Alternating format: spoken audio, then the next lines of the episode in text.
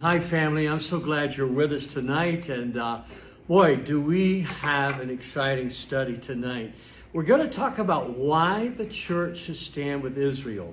Now, this is an exciting Bible study. This is not a political statement. Uh, this is not a statement against Arab peoples. This is not a statement against people who are suffering on either the Jewish side or the Arab side. But we're going to talk about what the Bible says about Israel and why the church should stand with Israel.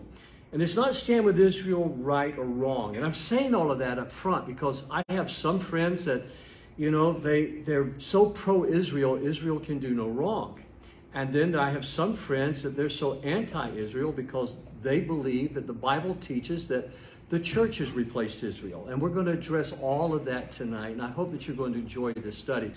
Well, I thought I would start with something that I wrote for you this evening. And um, I want you to know that as far as my thinking on Israel and what I'm going to share with you, I am the product of a lot of teachers, a lot of research on my own from the Bible. Uh, from the time that I was very young, I've heard about Israel. I've heard prophetic preaching about Israel. I've heard preachers with big charts come. And so it's like all of my life, and if you grew up in, in a church like I grew up in, you've heard Israel talked about, not just in your Sunday school lessons about Noah and the ark or Abraham or David and Goliath, but so many things about Israel. Then when I began to study for the ministry and then I began to do some of my graduate work studying, I realized that a lot of what I had learned and heard, I kind of had to relearn, and then I had to really just dig down, not for what a teacher said or a preacher said, but go to the Word. And that's one of the things I've always taught you here at Woodland.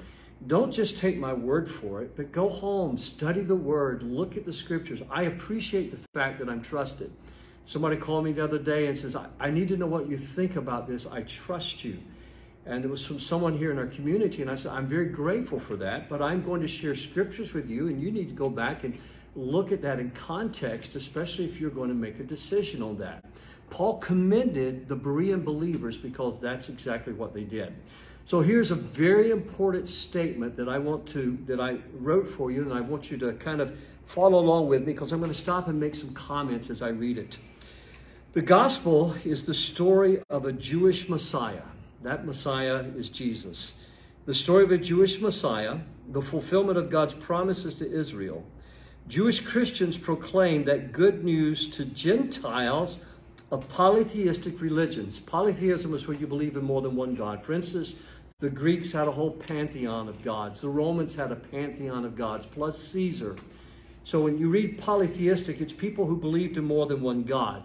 Uh, Judaism was unique in that it was monotheistic you got to remember uh, Islam would not come along for a long, long time after the gospel. The church would be well established, and and then Muhammad would have his so-called vision, and so then you would be you'd have another monotheistic religion come along. But at that time in the world, Judaism was the only monotheistic religion that we're aware of. So they proclaimed the good news of the gospel to Gentiles of polytheistic religions. Now, that statement is important. Circle the word Jewish Christians because by and large, the church you read about in the book of Acts, especially in the first 12 chapters of Acts, is a Jewish church.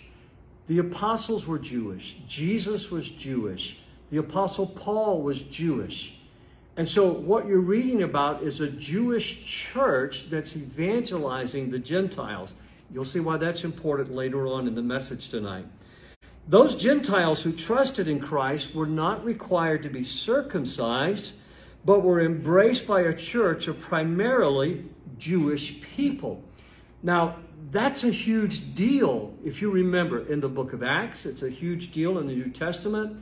Uh, there were some Jewish believers who thought that that Gentile Christians, men, ought to be circumcised, and Paul saw that as as salvation by works, and he says, no, this is all by faith. And so the the Jewish church that prevailed said, no, Gentiles don't have to be circumcised because circumcision, listen, this is important. Circumcision was a sign of the covenant of promise of the land. We'll get to that in a few minutes. So, this little paragraph is dense that I, I wrote for you, and and it's so much here that I want you to hang on to. The church embraced them. Now, notice, the church embraced them as participants in their Jewish faith in Jesus, spiritual children of Abraham. Now, why is that statement so important?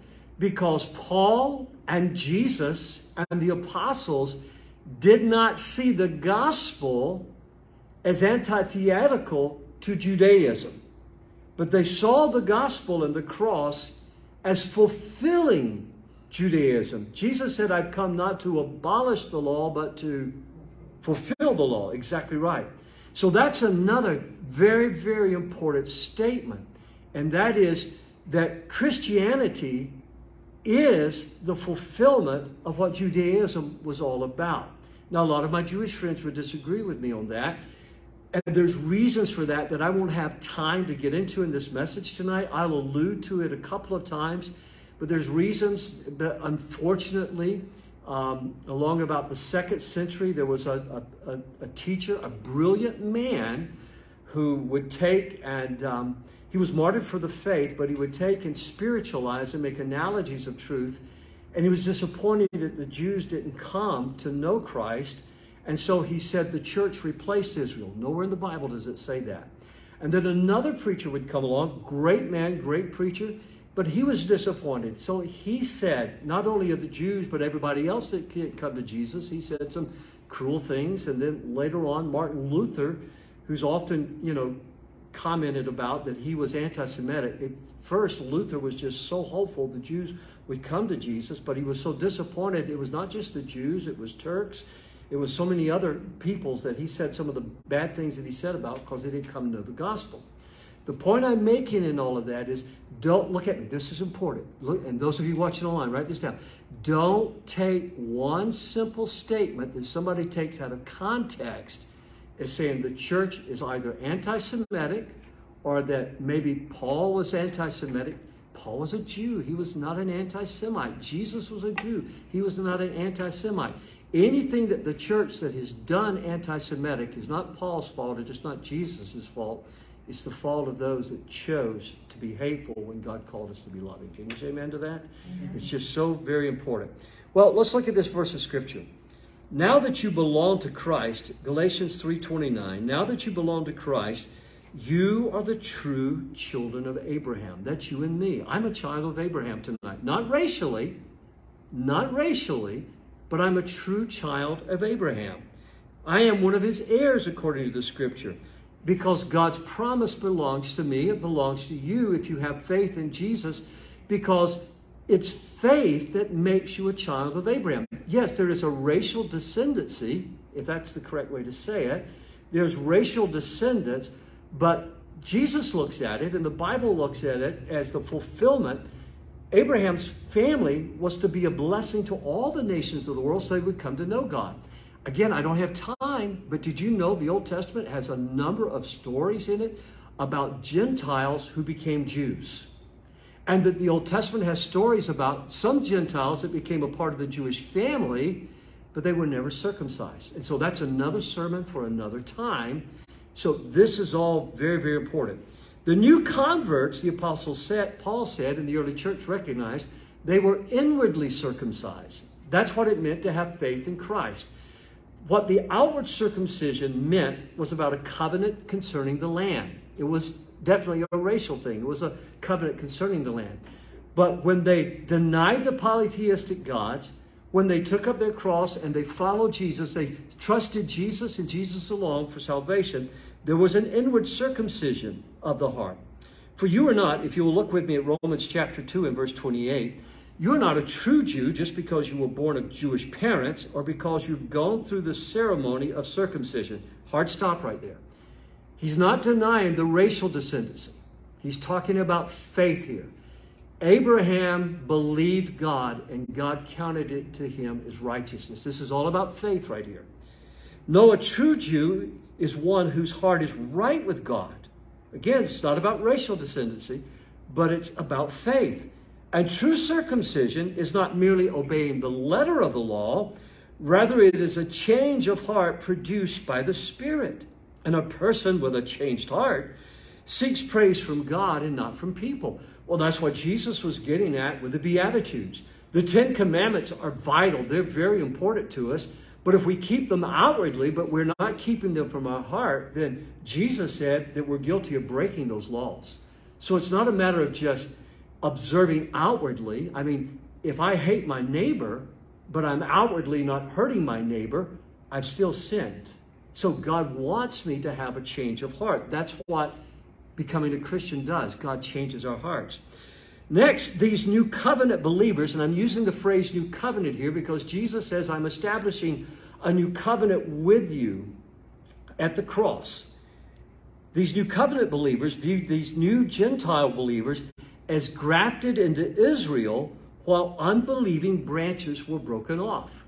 Now, if you remember in Matthew chapter 21 and verse 43, Jesus said to the Jews who wouldn't follow him, He said, The kingdom of God is actually going to be taken away from you and given to people who would be fruitful.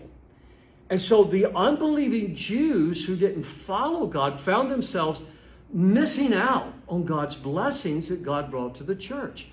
This is an important statement I'm going to make. You may want to write this down on your outline. Rebellion will keep you from the blessings of God. Rebellion, disobedience, unbelief will keep you from the blessings of God.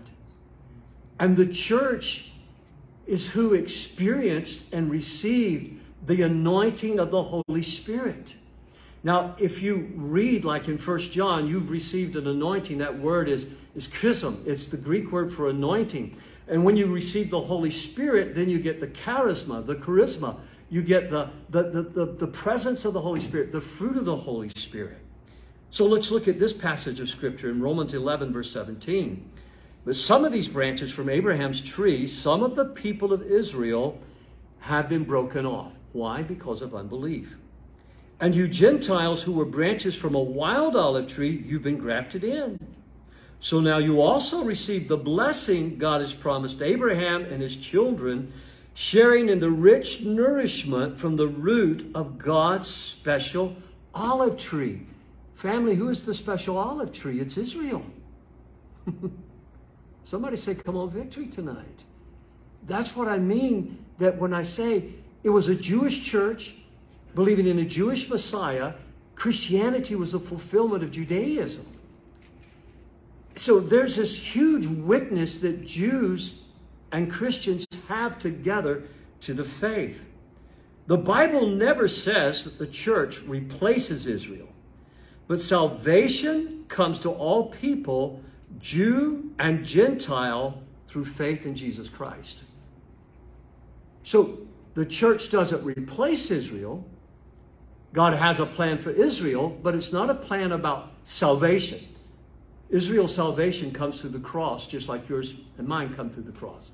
And today, well, there has been for quite a number of years now, there's just this huge revival of people that are coming to know Jesus Christ who are Jewish.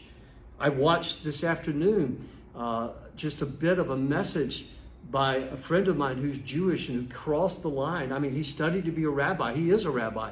And he became a passionate follower of Jesus Christ. I, the reason I watched it, I just wanted that reminder. Yes, here's another one. And he pastors a very large congregation of Jewish people and so there is this revival. The church doesn't replace the nation of Israel, but the church in Israel are saved through the one and same plan that God established, and that was the cross of Jesus Christ.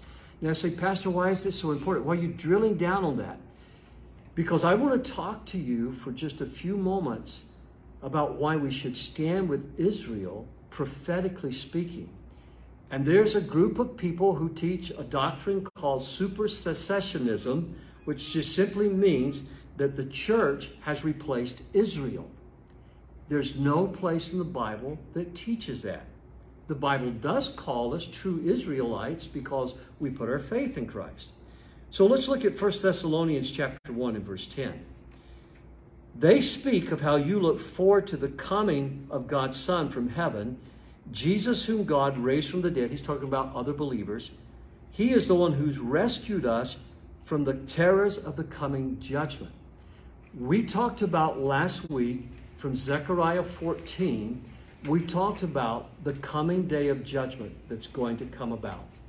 Previous to that, we talked one night about the promise of the children and the old people playing in the streets together. On another night, we talked about the spirit of grace and supplication being poured out upon Israel.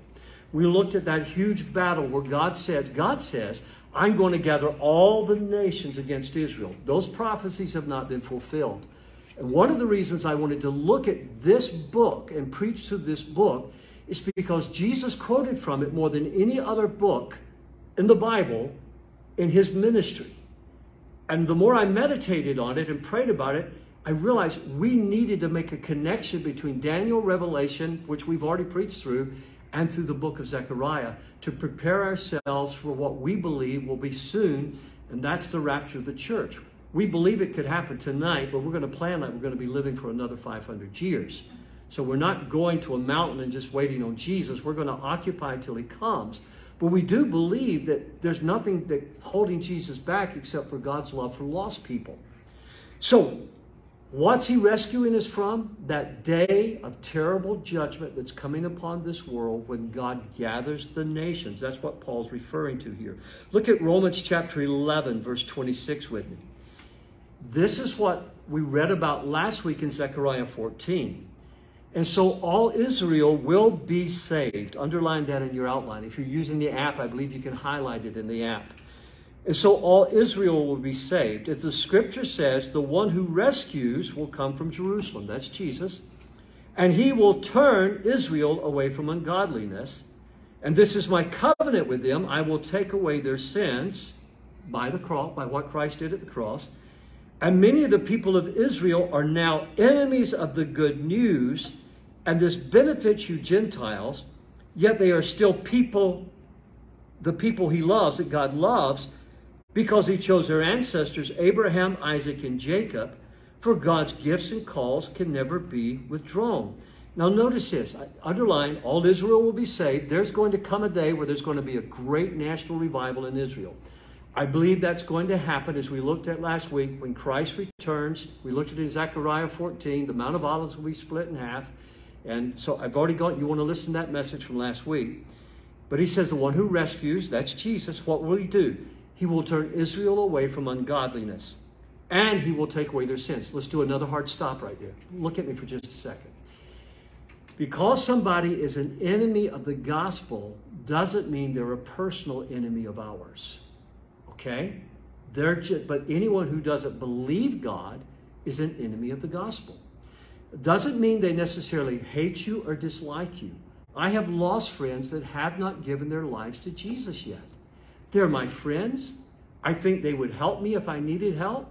But when it comes to the gospel, they are not a friend of the gospel. They're not a, they, they don't believe in Jesus. They don't want to live like Jesus has called us to live. So eh, they're enemies of the gospel. Now, there are other people they are not only enemies of the gospel, but they're your enemy as well. If you don't believe like they believe, they feel like it's their obligation to kill you because their religion teaches that you ought to be killed. It's the reason that we had a missionary and his two sons burned to death in northern India because a crowd of, of, of people of another religion gathered around their car, hated the fact that they were there, gassed their car, torched their car, and nobody could get to them to help them simply because they wanted to erase the name of Christianity and get rid of these missionaries. So, friends, understand not everybody that's an enemy of the gospel is necessarily a personal enemy, but they're an enemy of God because they don't believe the gospel. So, God says, I'm going to take away their godliness, I'm going to take away their sins. But that doesn't mean that God doesn't love them. It doesn't mean that God doesn't love my neighbor who doesn't believe the gospel yet. He says, many of these people of Israel, they're enemies of the good news. This benefits you, yet they are still the people he loves because he chose their ancestors. And God's gift and his call to Israel can never be withdrawn. Look at Zechariah 12:10. We looked at this, I think, four weeks ago. Then I will pour out a spirit of grace and prayer on the family of David and on the people of Jerusalem. This is when Christ returns. They will look on me, whom they have pierced and mourned for him as for an only son. They will grieve bitterly for him as a firstborn son who has died. When, when Luke saw this, when John said, they knew this applied to Jesus. Look at me. This was written hundreds of years before Christ was crucified. This is just one of those powerful prophecies, and we took a long time to deal with it. Now, go to Isaiah 66 and verse 8, because this is an important verse of Scripture as we progress why we should stand with Israel. Who has ever seen anything as strange as this? And Who has ever heard of such a thing? Has a nation ever been born in a single day? Has a country ever come forth in a mere moment? This is a prophecy that has been fulfilled in our day. But let's move ahead to what Jesus says in Matthew 23, verse 39. He told these unbelieving Jews, You will never see me again until you say, Blessings on the one who comes in the name of the Lord. That's a prophecy about his second return, not the rapture, but his second return. What's going on here? What is this prophecy? What is Jesus saying? Well, there's this little verse of scripture that I think we need to look at tonight. We need to pray for the full number of Gentile believers to come in and for the hardening of Israel to be lifted. Paul references this when he says in Romans 11 25, I want you to understand this mystery, dear brothers and sisters, so you'll not feel proud about yourselves. In other words, what he's saying here, look at me for just a second. He said, Don't look down on Israel. Don't look down on Israel. Don't think you're better than Israel. Don't think you're better than a Jew. Matter of fact, don't think you're better than anybody else. Let it never be said of anybody from Woodland that we're holier than thou. He said, Don't look down on Israel, but in context, he's talking about Israel. Some of the people of Israel have hard hearts, but this will last only until the full number of Gentiles come to Christ. If you read the King James Version, it'd be the age of the Gentiles. What is the age of the Gentiles?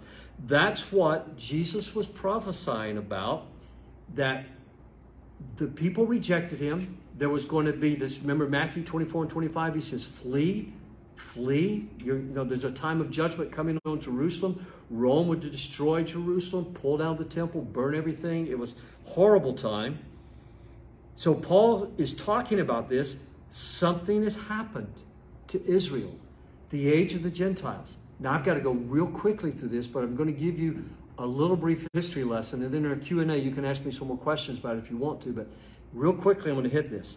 The place of Israel as a nation is a global issue with worldwide significance. The place of Israel as a nation is a global issue with worldwide significance.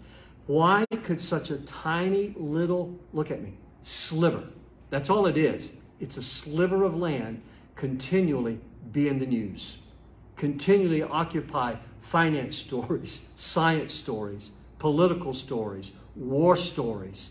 I mean, Israel's always in the news. Well, it's because it's a global issue with worldwide significance. The fulfillment of the end of the ages has already come upon us.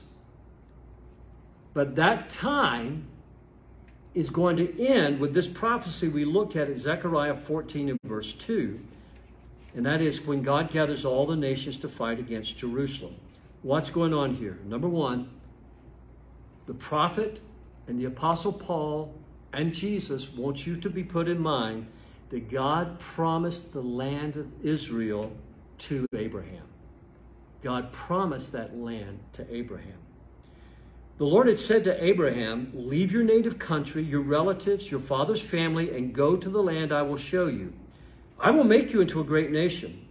I will bless you, make you famous. You will be a blessing to others. I will bless those who bless you, curse those who treat you with contempt, and all families on earth will be blessed through you. What's he saying? Your family is going to be a blessing to all the nations. And anyone that blesses you, I will bless them. And anyone who curses you, I will curse them. By the way, anyone who blesses you, God will bless. Anyone who curses you, God will curse because you're part of that ancestry of Abraham now because of faith. But the land is what we're looking at right here. Why stand with Israel? The land is what we're looking at. Did you know Israel is the only nation that exists in the world that we can trace with complete accuracy to the first Israelite? Who was the first Norwegian? Who was the first Hungarian, Paul? Who, who was the first Italian, Vic? Who was the first American? Who was the first Englishman? We don't know. But we know who the first Jew was. It was Abraham. So we can trace with total accuracy the very first. That's exciting. As somebody that loves history, that kind of lights my fire a little bit. I mean, this is significant. So the life lesson I want you to get here is God touches Abraham's heart before calling him to follow. So when you read this tonight, it's important for you. Ask God to touch your heart tonight. Make you sensitive and tender to these truths so that you can follow in blessing Israel and standing for Israel. Number two, God tells Abraham the land will be his descendants, but will have to be reoccupied. The land will belong to his descendants, will have to be reoccupied. Look at Genesis 15. We're going to skip over a few chapters. And Abraham believed the Lord, and the Lord counted him as righteous because of his faith. Now, that goes all the way back to the beginning of the message tonight. Why you and I are true children of Abraham. is because of faith. So the Lord made a covenant with Abraham that day and said, I have given this land to your descendants all the way from the border of Egypt to the great Euphrates River. So, so look at me for just a moment. This is in perpetuity. God has given this land to Israel in perpetuity. And I know you're thinking, well, why were they out of there for so long? I'm going to touch on it briefly. We'll talk about it some more in Q&A. The life lesson here is don't ever yield any part of your life to the enemy. Don't yield any part of your life to the enemy. Remember what I had you to write down a while ago? Rebellion will cost you the blessings of God. Disobedience will cost you the blessings of God. Number three, God makes a covenant about the land with Abraham. Genesis 17 and verse 8. And I will give the entire land where you now live as a foreigner to you and their your descendants. It will be their possession forever, and I will be their God. Now, he'll go on to say they're going to be out of the land for 400 years. They're going to have to come back. They're going to, to reoccupy the land. But he also says in that covenant, if you read uh, Leviticus, excuse me, Exodus and Deuteronomy, he also says, if you disobey, the land will cast you out. If you disobey, I will drive you out of the land. Of course, that happened. So, the life lessons believe the promises of God for your family and hang on to them and trust them. So, the next thing I'd like you to see, and I, know we're moving fast here, but I hope this is going to steal a lot of less uh, thoughts for you. The occupation of Israel in biblical times was Assyrian and Babylonian. From Genesis, excuse me, from, from, the, from the book of, of Kings and Chronicles, the occupation you read about in, the, in those uh, uh, historical books is Assyrian and Babylonian. Now, there's so many scriptures for that. I didn't put that in, but read, you know, Kings and Chronicles, and you'll get that. Number five, the Romans were occupying the land in the life of Jesus. And through 1948, there was no Jewish rule of the land. Look at me for just a second. Don't let that miss you. From 1948, excuse me, from the time of Jesus till 1948, there was no more rule of the land. So when you read in Kings and Chronicles, that's what I meant by biblical times, you read about the Assyrians and the Babylonians. Then when you get to the Gospels, you read about the Romans being there. But in 1948, what happened? A land, a nation was born in a day. A nation was born in a day. Now, if that doesn't kind of stir you, just remember this because you've read about the Balfour Declaration, you've read about how the land of Israel came about after World War II.